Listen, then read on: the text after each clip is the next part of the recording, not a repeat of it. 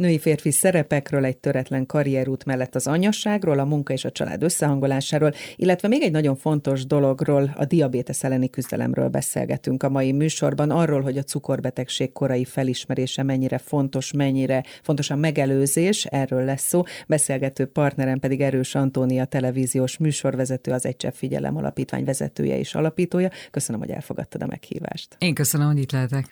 Azért is nagyon örülök, hogy itt vagy, mert úgy húzódott, húzódott ez a találkozó, és vártunk arra, hogy mikor lehet találkozni ugye a koronavírus járvány miatt, és mielőtt másról beszélgetnénk, azt gondolom, hogy itt az érintettség nagyon fontos, hogy cukorbetegként még fontosabb volt, hogy önmagadra figyelj, és hogy mikor lehet közösségbe menni. Ezt az időszakot te hogyan élted meg? Azt gondolom, hogy nagyon hasonlóan, mint bárki más. Tehát nekem is megvoltak a mélypontjaim, megvoltak azok az időszakok, amikor kicsit szkeptikus voltam, aztán jött az, amikor, amikor elkezdtem félni, mi lesz, ha mégis elkapom, mi lesz, ha a gyerekek kapják el, milyen következményei, milyen hosszú távú szövődményei, és aztán jött megint egy ilyen nyugvósabb időszak, tehát én azt látom, hogy ez egy folyamatos hullámzás, ami valószínűleg együtt él magának a vírusnak, a járványnak a különböző hullámaival, és aztán mindig valamire várunk. Ugye az első időszakban arra vártunk, hogy mondjuk az első hullám csillapodjon, utána arra vártunk, hogy na, megkapjuk-e az oltást, mikor kapjuk meg. Aztán a, most már ugye azon gondolkodunk, hogy kell-e például a harmadik oltást, Igen. tehát mindig valami, valami az időben is halad előre, de mint ahogy a híradóban, vagy mint ahogy az alapítványi munkában, meg a magánéletben is, én mindig a kiegyensúlyozottságra törekszem, és az objektivitásra, ez egyébként ugye a munkámnak az alapja, Igen. és valahogy ez azért mindig kimozdít, és mindig átlendít azokon a mélypontokon,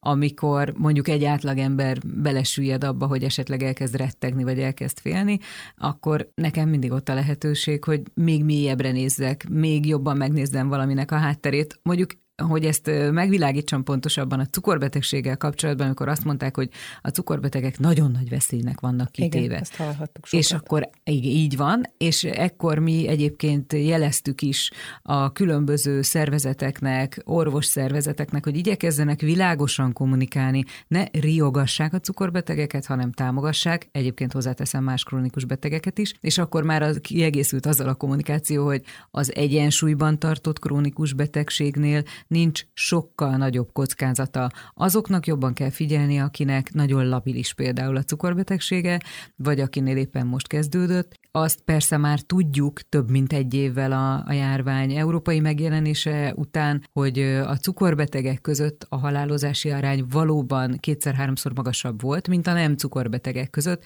de itt is a legnagyobb rizikófaktor, ami persze köthető a cukorbetegséghez, de azért általánosságban világjelenség, az elhízás volt. Igen, Erre kell a legjobban odafigyelni. Sok minden adódik Sok minden össze, adódott össze. Amikor Igen. már egy súlyosabb stádiumú betegségről beszélünk.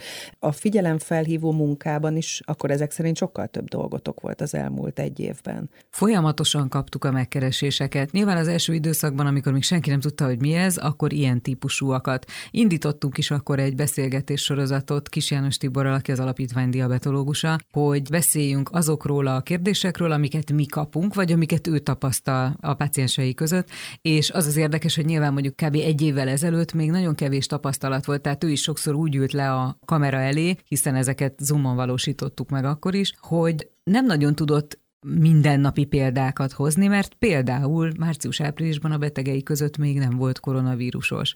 És aztán, ahogy haladtunk előre az időben, nyilván egyre több tapasztalatot tudott gyűjteni a saját praxisából is, és egyre többet tudtunk a kutatások alapján, és ő is egyre újabb eredményekről tudott beszámolni, vagy amit mi magunk olvashatunk, láthatunk, aki egy kicsit a mélyére néz, vagy többet olvas erről, utána néz, az azért napi szinten látott, lát ma is újabb és újabb kutatási adatokat, mind a betegségről, tehát ugye az egész világ most ismeri ezt meg a kutatókkal együtt, és az oltásokról, és a kimenetelről, szövődményekről. Ugye most a híradóban már például arról beszélünk, hogy milyen hosszú távú szövődményekre, milyen megoldásokat tudnak kínálni az orvosok, külön klinikákat hoznak létre, ambulanciákat Tehát Magyarországon is. Igen, például Budapesten gyerekek számára nálunk ugye egy 16 éves lány nyilatkozott az RTL híradóban arról, hogy milyen hosszú távú szövődményekkel küzd hónapokkal a koronavírus után. Tehát még egyszer mondom, hogy ez egy folyamatosan velünk élő valami, és egyre több információ van róla, éppen ezért időről időre újraindítjuk például az alapítványnál is ezeket a beszélgetéseket Jánossal.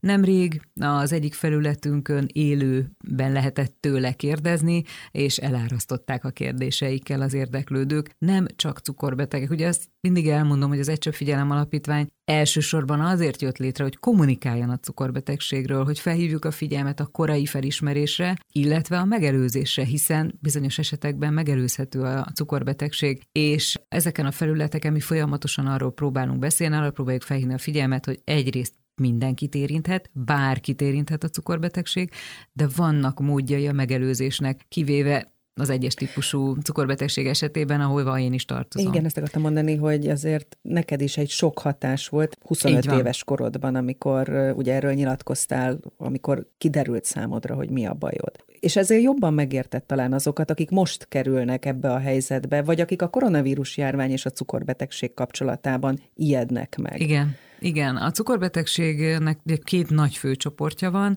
itt is elmondjuk, mert mindig Igen. elmondjuk, és köszönjük, hogy ebben a sajtó a segít. Munka. Így van. Az egyik ugye az a típus, amikor derültékből villámcsapásként, általában egyébként gyerekkorban, tehát az én 25 éves kori egyes típusú diabétesztem nem annyira gyakori. Viszont az, hogy egy 3-5 éves, 12 éves, 18 éves fiatal cukorbeteg legyen, az sajnos már sokkal gyakoribb, tehát az általában fiatal korban 30 év alatt alakul ki. Néhány hét alatt alatt nagyon erős tünetek jelentkeznek, állandóan fáradt valaki, egyfolytában szomjas, állandóan pisilni jár, nem gyógyulnak sebek, vagy gombásfertőzések alakulnak ki a testén. Az anyagcsere felborult, tehát néhány hét alatt nagyon sokat fogy. Én szerintem ilyen 8-10 kilót fogytam pár hét alatt, és annyira erősek ezek. Ad a szervezet. Igen, igen, hát felborul az anyagcsere tulajdonképpen a bevitt táplálékból az energia, vagy az energiát adó szénhidrát, cukor, nevezzük így, nem jut be a sejtekbe, kint marad a vérben, ezért van az, hogy rettentő magasra megy a vércukorszint, ez már csak a jele annak, hogy itt valami felborult, de ezek olyan állapotot idéznek elő, hogy szinte már mozdulni sem tud a beteg, tehát mindenképpen orvoshoz kerül. Van, aki egy ájulás után például, gyerekeknél ez előfordul,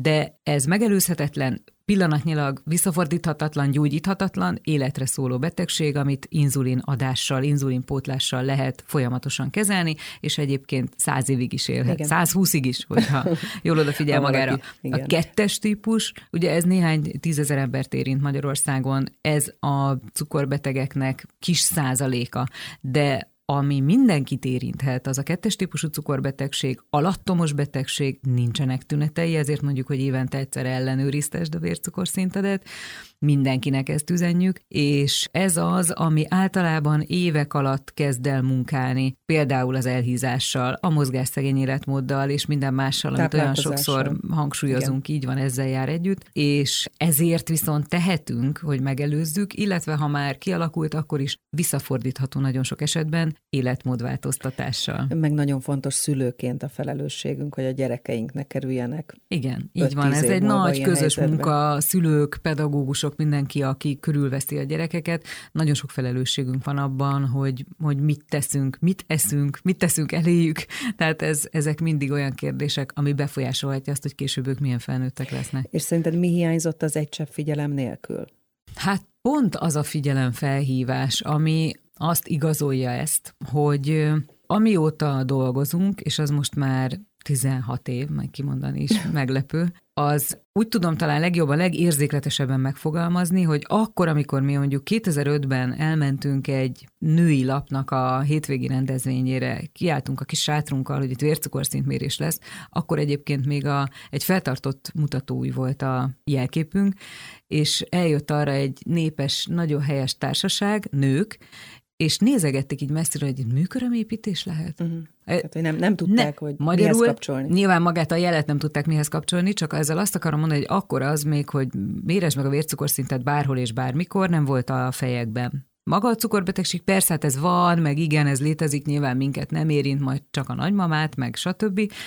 Azóta én azt gondolom, hogy pont azt sikerült nekünk elérni, hogy egyrészt, ha bárhol megjelenünk, akkor mindenki tudja, hogy itt vércukorszintmérésről van szó, és talán abban bízom, hogy egyre nagyobb szerepünk van abban, hogy az emberek megértik, hogy a cukorbetegség mindenkit fenyegető betegség, egyébként az egész világot fenyegető betegség, mert óriási mértékben terjed, és tennünk kell azért, hogy ne következzen be Még mielőtt részletesebben beszélünk az alapítványi munkáról, azon gondolkodtam el, hogy egy határozott céltudatos nő vagy, aki mellett egyébként most itt ül a kislánya, a maga 12 évével, amikor te 12 éves voltál, te készültél erre, hogy egy ilyen pályára fogsz lépni, hogy ilyen munkát fogsz végezni, akár uh-huh. civilként, akár a médiában? Hasonló munkát, tehát azt elképzeltem, hogy emberek elé odaállok, és beszélek hozzájuk, kommunikálunk, és együtt csinálunk dolgokat, ezt úgy hívják, hogy pedagógus. Tehát én 12 évesen nagyjából arra készültem, hogy tanár leszek, mert az anyu óvónő, hát persze nyugdíjas már, és az volt a terv, hogy akkor erre a pályára lépek én is, úgyhogy körülbelül ez fogalmazódott meg a hatodikos agyamban, hogy elvégzem a gimnáziumot Szigetváron, egyébként ez így is történt, és utána felvitelizek a tanárképzőre, és valamilyen szakos tanár leszek. Aztán végül ebben volt egy kanyar, mert az első évben nem vettek fel, és utána azért megpróbáltam még a jogot is, ezt talán csak azért, hogy anyunak a kedvére tegyek, aki viszont nagyon örült volna annak, vagy boldog lett volna attól, hogyha a jogi egyetemet végzem el. Azzal együtt, hogy ő örült, hogy pedagógus lettem, de az egy ilyen, ilyen extra, extra álom volt. Tehát, hogy, hogy megpróbáltam a jogot, ott lecsúsztam két ponttal, viszont bőven elég volt a pontszámom a Kaposvári tanítóképzőre, és így aztán tényleg visszakanyarodtam oda amit gyerekkoromban is elképzeltem, hogy pedagógus legyek, úgyhogy nekem tanítói is. diplomám van. Igen, ugye a kettő között volt egy év, mert miután nem vettek fel elsőre, akkor egy évig dolgoztam, mert hát egyébként akkor ez bevett szokás volt, hogy nem lógatjuk a lábunkat otthon, hanem mondjuk elmész képesítés nélkül tanítani valahova, én akkor az Alma Melléki iskolában dolgoztam egy évig. Rettentő jól éreztem magam, nagyon-nagyon, nagyon-nagyon helyes gyerekek voltak. A napokban írt az egyik volt tanítványom, aki nem is tudom hány éves lehet, tehát számításaim szerint akkor voltam én 18, ő meg mondjuk 11, tehát akkor 40-es éveiben jár, és nemrég írt egy levelet, hogy mennyire jó emlékek vannak abból az időszakból, tehát hogy már lassan-lassan úgy látom, neked is a jó emlékeid is. vannak. Nagyon szerettem ott lenni, én ezt nagyon élveztem, napközis nevelő voltam, ugye elképesítés nélkül legfeljebb csak helyettesítőként tartottam órákat, meg a kis kézilabda csapatot vezettem, noha egyébként nem tudok kézilabdázni, de nem is ez volt a lényeg, hanem hogy a gyerekeket vinni különböző versenyekre. Rettentő jó év volt. Tehát magát, azt a munkát, az együttlétet a gyerekekkel, és hogy egy pedagógus mit élhet meg, aztán a pályája során, az, abba egy picit belekóstoltam, és ez nekem nagyon tetszett. Később nem sajnáltad, hogy nem jártál tovább ezen az úton?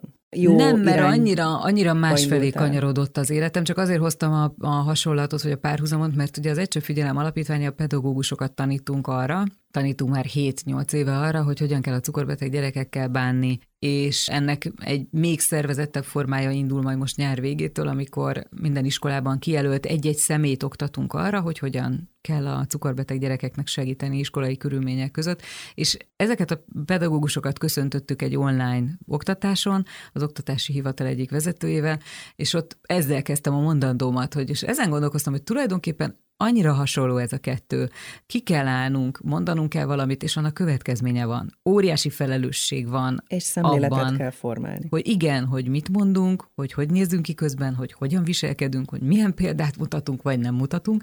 Tehát, hogy tulajdonképpen nem is esett olyan messze végül aztán attól a alma melléki fától, az, hogy, az, hogy én mit csinálok most, és éppen ezért valószínűleg nincs ez a fajta, nem tudom, ilyen rossz érzés, mert hát egyrészt ugye nekem is lettek saját gyerekeim, másrészt meg valahol ez egy olyan pálya, a tanítói pálya, hogy mindig azt mondom, hogy tulajdonképpen bármikor szívesen visszatérnék, ha úgy adná az élet. Miközben az egyik legismertebb televíziós híradós és műsorvezető lettél. A családot említetted, édesanyád ugye óvónő volt, édesapád tehergépkocsi vezető, Igen. jól emlékszem. Mit hoztál otthonról? Nyugalmat, kiegyensúlyozottságot, a feltétlen becsületességet, vagy legalábbis megpróbálni feltétlenül becsületesnek lenni. Minden olyat, amit szerintem egy átlagos 70-es években felnövő gyerek megkaphatott. Tehát mi teljesen átlagos életet éltünk akkor, két évente mehettünk a Balatonra a szotüdülőbe, és ettől nagyon-nagyon boldogok voltunk, és alig vártuk ezeket a két heteket mondjuk Siófokon vagy Vonyarcvashegyen. Nem volt ismert akkor még a környezetünkben sem a luxus szó, vagy nem is, a, a múltkor erről beszélgettünk valakivel, hogy nem is tudom, hogy volt olyan osztálytársam, aki volt síelni például, vagy szóval, hogy ezek ilyen, ilyen nagyon távoli dolgoknak tűntek, de nem, nem ezek adták az életnek a mértékét, vagy nem ez volt a mérce, hanem nagyon jól éreztük magunkat a bőrünkben, és ez bőven elegendő De úgy érzem, volt. hogy nem is szakadtál el teljesen ezektől a gyökerektől. Én mindig azt mondom, hogy én már vidéki leszek, tehát én nem fogok megváltozni. Nyilván 28 évesen kerültem az RTL-hez, akkor kerestek meg, tehát én nem itt voltam, nem Budapesten voltam egyetemista, tehát teljesen más közegből jövök, és szerintem egyrészt nagyon fontos, hogy az ember ne felejtse el, hogy honnan jön,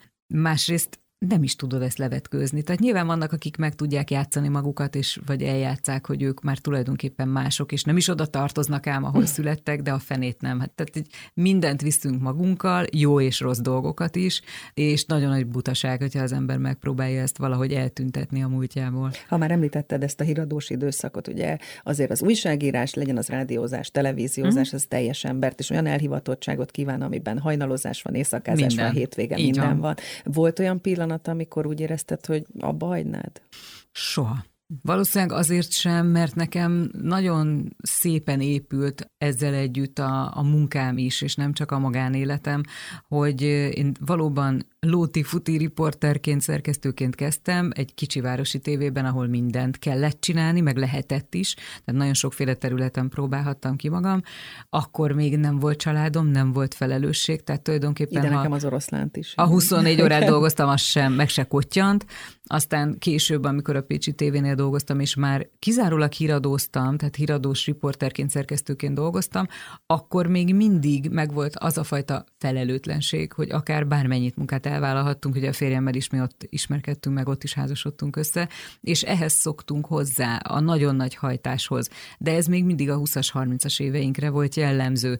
És aztán, amikor az RTL megkeresett, és már a főműsoridős híradós munkát ajánlották fel, azaz a kiszámítható munkát, hogy akkor tudom, hogy hány napot dolgozom, mettől meddig dolgozom, tehát ezek a szabottabb Igen. keretek, amikor már nem szakadsz szét, az már abban az időszakban jött, amikor elgondolkodtunk amúgy is azon, hogy letelepedni, saját lakás, gyerekeket tervezni, családot tervezni, tehát valahogy olyan szépen belesimultak a dolgok. Nyilván, hogyha fordítva lett volna, tehát hogyha mondjuk a 20-as éveinkben vállaltunk volna gyereket, de közben rohangáltunk volna össze-vissza a forgatásokra, akkor lehet, hogy egy idő után azt mondtam volna, hogy valamelyiket nyilván nem a gyereket adott fel, tehát hogy akkor Persze. egy másik munka után kell nézni, ami mellett igenis normálisan lehet családéletet is élni. Az országos tévés ismertség egyébként valaha okozott, vagy érezted azt, hogy ez teher számodra?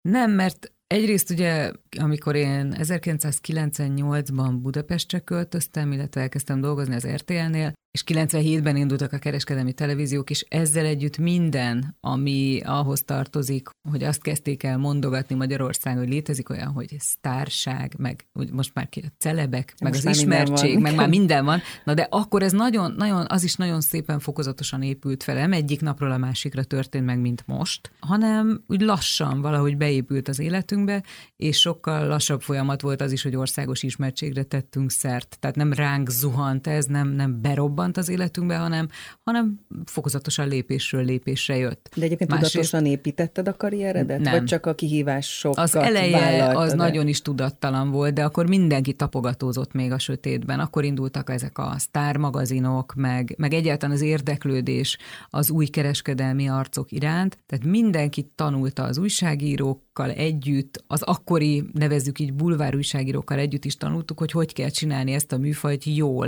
Hogy ez mitől lesz érdekes, de esetleg azért tartalom is kerüljön bele, és ne csak arról szóljon, hogy most hosszúra növeszted a körmöd, vörös a hajad, vagy lila, vagy bármilyen más. Tehát, hogy akkor tanulgattuk, hogy ezt hogyan kéne jól csinálni, és hogyan lehet ismertséget építeni, de ebben messze nem volt olyan tudatosság, mint amikor most mondjuk az RTL felépít egy új sztárt, egy új arcot, aki megjelenik az egyik műsorban, aztán később már akár műsorvezetője lesz egy másik műsornak, és a többi, és a többi. Tehát, hogy abban ennyire tudatos építkezés nem volt, bakik azok voltak, amikor az ember azt mondta, hogy ja, erről már lehet, hogy nem kellett volna nyilatkozni, és akkor legközelebb már nem csináltad. Tehát ma már, ma már, igen, igen, ma már lehet, hogy kicsit tudatosabban lehetne ezt csinálni. És egyébként ugye 22 éve híradózol. A műfaj okozta kötöttség miatt nem érezted úgy, hogy váltanál? Nem. Nem, mert ez is, ez is valami olyasmi, ami teljesen illeszkedik az én egyéniségemhez. Tehát én úgy érzem, hogy körülbelül ez az a kiegyensúlyozottság, objektivitás, harmónia, nem tudom, kiszámíthatóság, ami az én életemet általában jellemzi, vagy amit én szeretek magam körül érezni, és a híradó a maga mindennapi pesgésével, hiszen minden nap más, egyrészt megadja azt, hogy ez pezsegjen, de ettől még az állandóságot érezd benne. Hát a híradónak tulajdonképpen ez az egyik legnagyobb, nem is tudom, lényege, vagy ettől szeretik az emberek világszerte hogy egy bizonyos időpontban leülsz a képernyő elé, és ugyanazok az arcok ugyanazon a színvonalon, ugyanolyan minőségben elmondják neked a híreket. Aztán majd te eldöntöd, hogy mi van mögötte. De hát a tartalom az természetesen minden, minden nap más, de kiszámíthatóan ott van a híradó az életedben. Tehát, hogy ez nekem sose okozott gondot, sőt, tulajdonképpen ez az, ami, ami nekem is fontos ebben. És egy keretet ad akkor a, a te Igen. életednek is.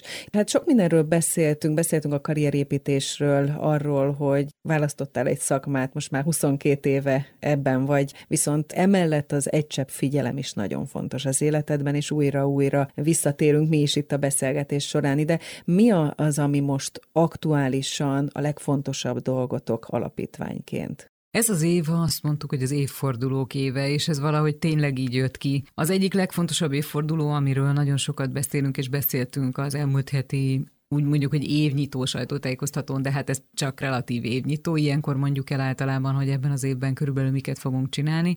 Tehát az egyik legfontosabb, hogy száz éves az inzulin. Erről azt kell tudni, hogy amíg nem létezett 1921-ig, az egyes típusú cukorbetegeknek ez egy halálos betegség volt, hiszen viszonylag rövid idő alatt belehaltak az inzulin hiányba és 1922 volt az első év, akkor volt az első alkalom, amikor egy 13 éves fiúnak beadták az első inzulin adagot, aki már kómában feküdt egyébként, szarvasmarha inzulint kapott, és azt mondták, hogy pár órán belül meghalt volna. Magához tért, felült az ágyban, és egyébként utána még, utána, még, utána még sokáig élt. Tehát ez egy óriási áttörés volt, Nobel-díjas felfedezés az inzulin felfedezése, illetve az, hogy ezt gyógyszerbe tudták önteni. Enélkül én sem élnék ma. Tehát, hogy, tehát, hogy ez, egy, ez tényleg egy, egy óriási Nobel-díjat érdemlő áttörés volt. Tehát ez az egyik évforduló, amiről megemlékezünk egész évben, illetve beszéltünk nagyon sokat róla az elmúlt héten. A másik, hogy a tizedik alkalommal választjuk meg, választottuk meg a Magyarország cukormentes tortája verseny győztesét. Ugye én már tudom, hogy melyik torta nyert, és a külön díjasokat is, de persze ezt még titokban tartjuk. Augusztus 20-án Te is és én is. Augusztus, augusztus elején lesz a bejelentés, a kihirdetés, és augusztus 20-ai ünnepség Igen. sorozata az, amikor majd bárki megkóstolhatja a Magyarország tortáját, és a Magyarország cukormentes tortáját. Az azt jelenti, hogy hozzáadott cukor nincs benne, meg egyébként fehér liszt sincsen benne. Ezek eh, nagyon jó édességek, de hát majd meglátjátok, illetve az elmúlt években mindenki tesztelhette, hogy a versenygyőztesei mennyire finomak. Annyit elárulhatsz, hogy szoros-e a verseny? annyira szoros volt, ugye túl vagyunk tulajdonképpen a döntőn, a döntő zsűrizésen, hogy annyira szoros volt, hogy én azt mondtam, hogy szerintem minden évben elmondjuk, hogy hú, de nehéz, és de ilyen nem fordult elő, hogy teljesen megosztotta a zsűrit. Van olyan zsűritársammal, mi kettőnket is megosztott, és az utolsó pillanatban dömbentem rá arra, hogy ő egyébként nem arra szavazott, amire én. Tehát amikor a végső pontokat kellett még megadni, hogy na akkor mindenki döntse el, hogy A vagy B legyen, akkor én egészen meglepődtem, hogy nem, nem oda tette a voksát, amire én számítottam. Tehát tényleg nehéz verseny volt. Az ötdöntős zseniális süteményt hozott, mindegyik lehetett volna tulajdonképpen győztes, de győztesnek lennie kell, tehát Magyarország cukormentes tortáját ki kell választani. Nem véletlen, hogy egyébként az alapítvány minden évben külön díjakat is átad, és ezek egyébként nagyon nagy értékűek, eszmei értékűek, tehát nem arról van szó, hogy egyszer csak osztogatunk külön díjakat, hogy még örüljenek mások is. Nem véletlenül nem azt mondjuk, hogy első, második, harmadik helyezetről van szó, hanem van a fődíj, illetve vannak a külön díjasok, mert azt gondoljuk, hogy ez emelkedettebb és jobban visszaadja azt, hogy valóban értékeljük ezt az elképesztő nagy munkát. Új süteményeket alkotni, mindenféle szabályok mentén, az nem egy egyszerű feladat. És nyilván a mögöttes üzenete pedig az, hogy élhető életet éljen az is, aki cukorbeteg, ugyanúgy mindenhez hozzájusson, és ez viszont nagyon sokat változott az utóbbi 10-20-30 évben. Nagyon sokat, ez rettenetesen felpörgött. Tehát amióta létezik a verseny is, tehát az elmúlt tíz év alatt is nagyon sok minden változott. Időközben kiderült bizonyos alapanyagokról, hogy nem is olyan jók, mint tíz éve gondoltuk, vagy volt olyan, amiről időközben derült ki, hogy mennyire jó alapanyag, tehát ha nézed, hogy a tortánknak mi az összetétele, ez a tíz év mutatja ezt a változást, és ez rettentő érdekes egyébként nyomon követni. és azt gondolom, hogy ezzel visszakanyarodva a beszélgetés elejére megint csak azt üzenjük, nem csak cukorbetegeknek, hogy lehet jó édességeket tenni, amik szépek is és finomak is, és olyan összetevőkből állnak, amelyek egyébként az egészséges étrendbe beilleszthetők, de ettől még nem kell megalkudni, nem kell kompromisszumokat kötni, ezek ugyanolyan finom és klassz édességek, mint az összes többi, és szolgálhatják azt is, hogy a cukorbetegség megelőzéséért a mindennapokban sokat tegyél, otthon is készíthetsz ilyeneket, ezért hoztuk létre a házi versenyt is, hogy bárki elküldhesse a receptjét, és aztán ugyanolyan értékes nyereményeket lehet nyerni. Nálunk a házi verseny versenyen is, mint a nagy versenyen. Tehát ezt megint egy ilyen nagy társadalmi programnak szántuk, amikor létrehoztuk, és az az üzenete, ami az összes többi programunknak, hogy ha cukorbeteg vagy, kezeld jól, ha nem vagy, azt tegyél meg mindent, hogy ne is vájazzá. És azt mondtad, hogy azon túl, hogy száz éves az inzulin, még mást is ünneplünk az idei évben. Igen, így van, az alapítvány, ugye most tulajdonképpen az alapítvány már 16 éves, tehát a 15 éves évfordulón túl vagyunk, de ugye az elmúlt évben nagyon nehéz volt ezt megünnepelni. Hát a pandémia az kicsit, mindent kiradírozott első. Így van, kicsit ilyesmiről is tudunk beszélni. Van olyan támogatója az alapítványnak, amelyik 35. születésnapját ünnepli. Tehát ezért mondtam azt, hogy ez az évfordulók éve. Beszéljünk arról, hogy a figyelemfelkeltő munkán túl nagyon fontos a fiataloknak a nevelése, és hogy a fiatalokhoz is eljussanak ezek az információk, akár a mi gyerekeinkhez is. Ezért mit tudtok tenni? Részben az iskoláknak indított programjaink között van olyan, ezt egyébként kicnek neveztük el, amiben a gyerekeket úgy oktatjuk, ez amúgy egy nemzetközi kezdeményezés, a Nemzetközi Diabétesz Szövetségnek a kezdeményezése volt. Ők úgy gondolták, hogy tartsunk előadásokat a gyerekeknek a cukorbetegségről. Az alapötlet jó, de nem így kell megvalósítani. Mi már tudjuk, és Magyarországon ez nagyon jól működik, hogy tematikus napokat vittünk el a gyerekeknek nagyon sok iskolába. Ezt szeretnénk folytatni természetesen, mert azt gondoljuk, hogy nem ér célt. Tehát ha kiállunk a gyerekek elé, és mondjuk akár én elmondok egy előadást a cukorbetegségről, akkor ez így ott be, itt ki, kész, megyünk tovább, mint hogy hogyha egy, nem tudom, unalmas tanórán ücsörögnének szegények, de hogyha velük együtt oldunk meg vicces feladatokat, amikben azért van valamiféle információ is,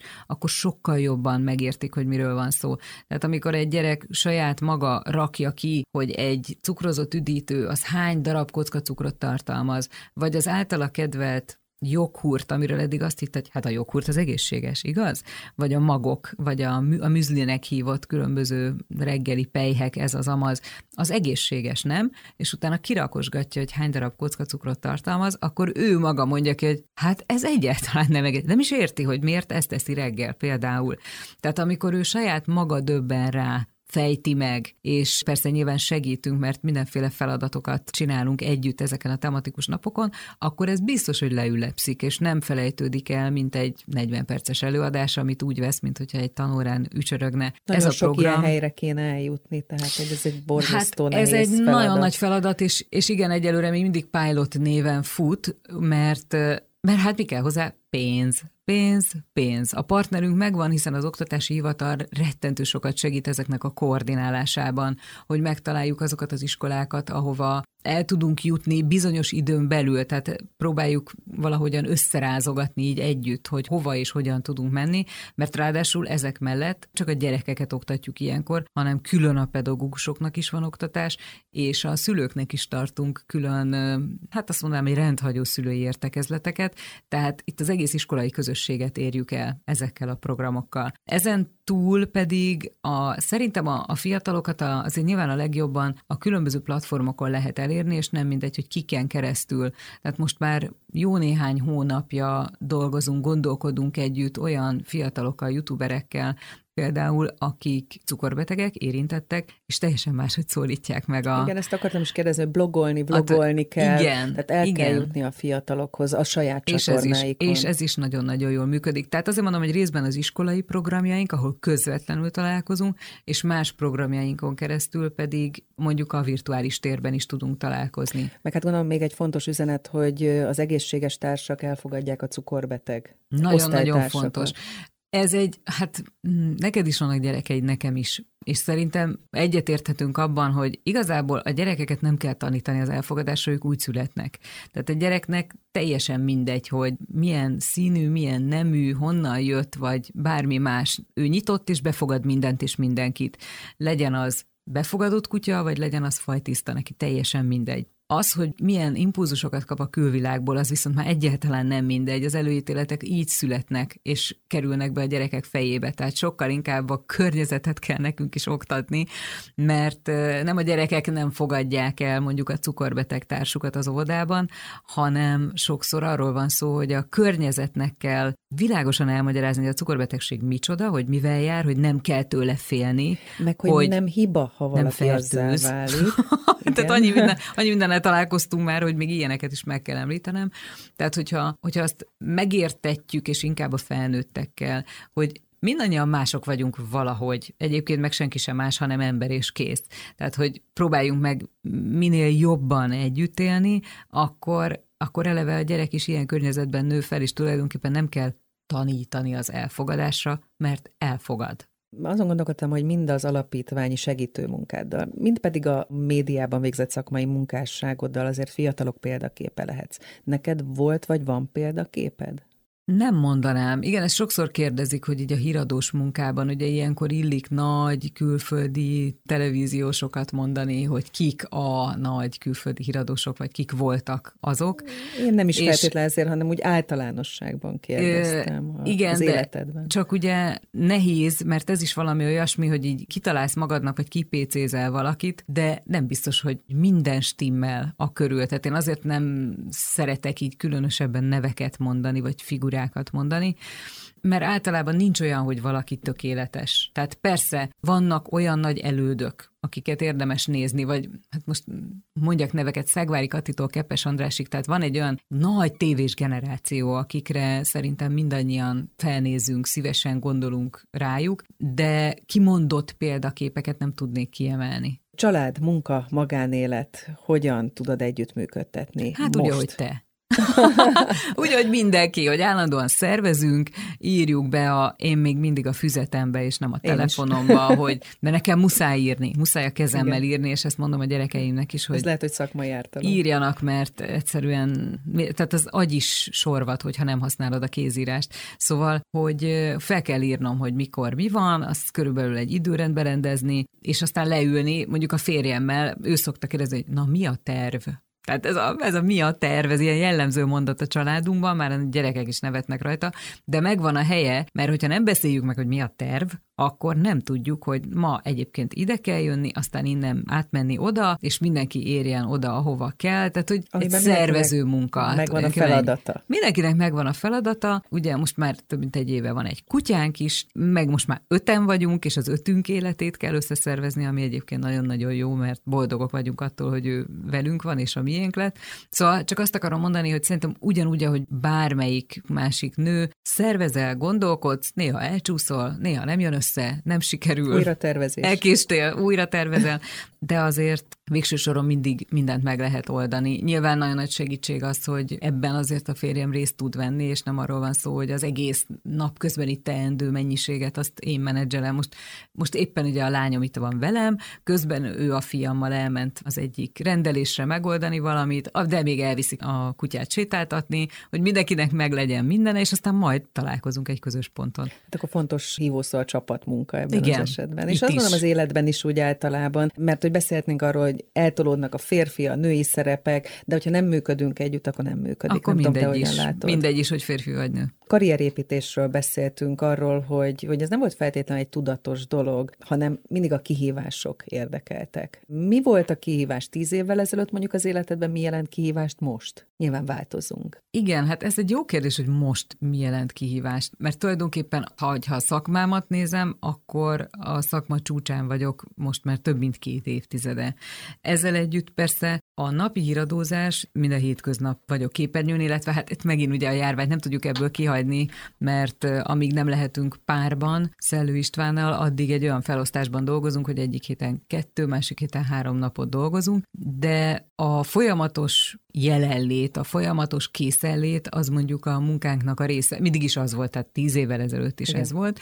Nyilván A mai viszonyok között, noha ehhez is fokozatosan szoktunk hozzá, de talán még nagyobb kihívás az, hogy még több információ árad minden oldalról, és az információkat be kell tudni fogadni úgy, hogy közben szűröd, mert egyszerűen telítődsz, és hát egy híradós aztán végképp ki van Igen. téve annak a veszélynek, hogy telítődik, hogy milyen forrásokat fogadsz el, hogy hogyan osztályozod ezeket az információkat, mi az, amit még mélyebben tudni akarsz, és mi az, amit el kell engedned, és el tud dönteni, hogy mi igaz és mi nem igaz. Hát most, ha belegondolsz, vegyük csak a járványt, hogy mennyi különböző hír ért minket az elmúlt másfél évben körülbelül, és menjünk vissza egészen az elejéig, hogy most ott tartunk, hogy már, már novemberben elkezdődhetett 2019 novemberében, és hogy akkor tulajdonképpen honnan ered ez a vírus. Tehát most nem is akarom ragozni, ez csak egy téma körül. Hát az minden, igen, minden, ami ér minket, ezt folyamatosan ellenőrizni kell, összerendezni, és aztán ugye a mi munkánk adódik, hogy közreadni. Nyilván úgy, hogy ez fogyasztható. Formában, igen, igen, fogyasztható legyen, kiegyensúlyozott legyen, ellenőrzött legyen, valóban minden oldalt megszólaltatva, és lehetőleg a legnagyobb közönség elé tárva azokat az adatokat, ami után, ami alapján majd a néző dönti el, hogy neki mi a véleménye. Tehát azt viszont mindig is magunkénak vallottuk azt az alapelvet, és ez mindig így volt az RTL híradóban, meg így is lesz, hogy nem mi mondjuk el a véleményünket, hanem a néző véleménye a fontos, hogy ő tudjon majd képet alkotni mindabból az információból, amit tőlünk kap. Mit csinálsz, amikor nem dolgozol? kutyát sétáltatunk, mondjuk a lányommal, a fiammal, vagy akár mind a négyen elmegyünk nagyokat sétálni. Egyébként ez egy óriási dolog, hogy egy kutya mennyire meg tudja változtatni a, az életedet. Pont tegnap előtt mondtam valakinek, hogy elképzelhetetlen volt két évvel ezelőtt, hogy én mondjuk öt fokban, esőben rójam az utcákat, vagy a különböző parkokat azért, mert a kutyával egyébként lemegyünk levegőzni, és tulajdonképpen kifejezetten élvezem. Noha sosem voltam ez a típus, de egészen feltölt. Egyébként a jelenléte is, de az, hogy így az életformánk is nagyon sokat változott, hogy sokkal többet vagyunk szabad levegőn. Tulajdonképpen csak ő miatta, de most már saját magunkért is. Tehát ez például egy nagyon jó program, mindenkinek ajánlom. Az utóbbi időben megint lopok időt arra, hogy olvassak, amit nagyon szeretek, de hát ez is olyan, hogy eljutsz odaig, hogy a könyvet a kezedbe vedd, addigra már valószínűleg csukott szemmel veszed a kezedbe, mert már alszol tulajdonképpen, mire olvasnál, de nagyon szeretem magát a könyvet, a papírt, az illatát, a, tehát én nem tudok, nem tudom, digitálisan könyvet olvasni, hát az nekem nem megy így ebben az értelemben, tehát ezt is nagyon szívesen, vagy nem tudom, csak leülünk egy, a kedvenc kávézónkba a férjemmel, iszunk egy kapucsinot, és akkor már én meg vagyok. Nézzük a terveket, mind alapítványi szinten, mind akár a szakmádban. Lehet tervezni, ez a kérdés? Ezt akartam kérdezni, igen. Most De az elmúlt egy-másfél év az, azért azt az erőteljesen meg, megmutatta, igen, hogy nem lehet. meg, hogy nem feltétlenül érdemes, vagy nem úgy kell tervezni, mint ahogy, mint, mint ahogy eddig, gondoltuk. hanem hogy most mindig úgy tervezel, hogy és aztán újra tervezed, miközben már tervezed. Ez, ez ilyen vicces dolog is tud lenni. Az alapítványon egyébként napi szinten ilyen döntések előtt állunk. Éppen most kaptam egy olyan levelet, amiben kértünk valamit egy, egy partnerünktől, és ő azért odaírta a levél végére, hogy annyira jó lenne, hanem egy-két napos határidőt adnánk, és Na igen, tehát, hogy ez a tipikus újratervezés. És neki is azt írtam, hogy az elmúlt másfél évben így élünk, hogy megtervezzük, hogy lesz egy rendezvényünk, aztán azt áttesszük az online térbe, mert nem tudjuk, hogy megtarthatjuk-e. Aztán, ha jön egy újabb rendelet, akkor mégis megtartjuk mondjuk élőben a rendezvényt. Mert azért mégiscsak az... jobb úgy. És akkor ez egy harmadik újratervezés, tehát nem tudom megígérni, hogy nem lesz olyan megint, hogy egy-két napos határidőt adok valamire. Tehát ez egy más típusú élet, de el kell fogadnunk, hogy hozzá kell szoknunk, hozzá kellett szoknunk, hogy ez mostantól valahogy, valahogy így lesz. Az alapítvány életében tartjuk, és a híradó életében is egyébként a, a stabilitást, tehát nem változtattunk semmin, minden programunkat megcsináljuk, megcsináltuk, párhuzamosan tervezünk, tehát ez van, hogy megtervezzük Real, meg megtervezzük az online térbe elképzelt változatát, és mind a kettőt építgetjük. És akkor a hibrid a megoldásokról nem beszéltünk. És akkor még arról nem is beszéltük, hogy valahogy lehet a kettőt is együtt. Hát nyilván a, a híradót nem, tehát azért nem, Zoomon a... nem vezettem Igen. még híradót, de ugye ott is ezeket a megoldásokat azért kitaláltuk, hogy szinte személyesen alig-alig találkozunk, nem csak a műsorvezetőkkel, a műsor készítőkkel sem, különböző emeleteken dolgozunk. Nyilván mindenki ugyanazt a számítógépet nézi, és tudunk beszélni is egymással, de a személyes folyamatos kapcsolatokat ebből olyan szintig kiiktattuk, amennyire csak lehet, hogy ne, ne fertőződjön meg az egész szerkesztőség egyszerre.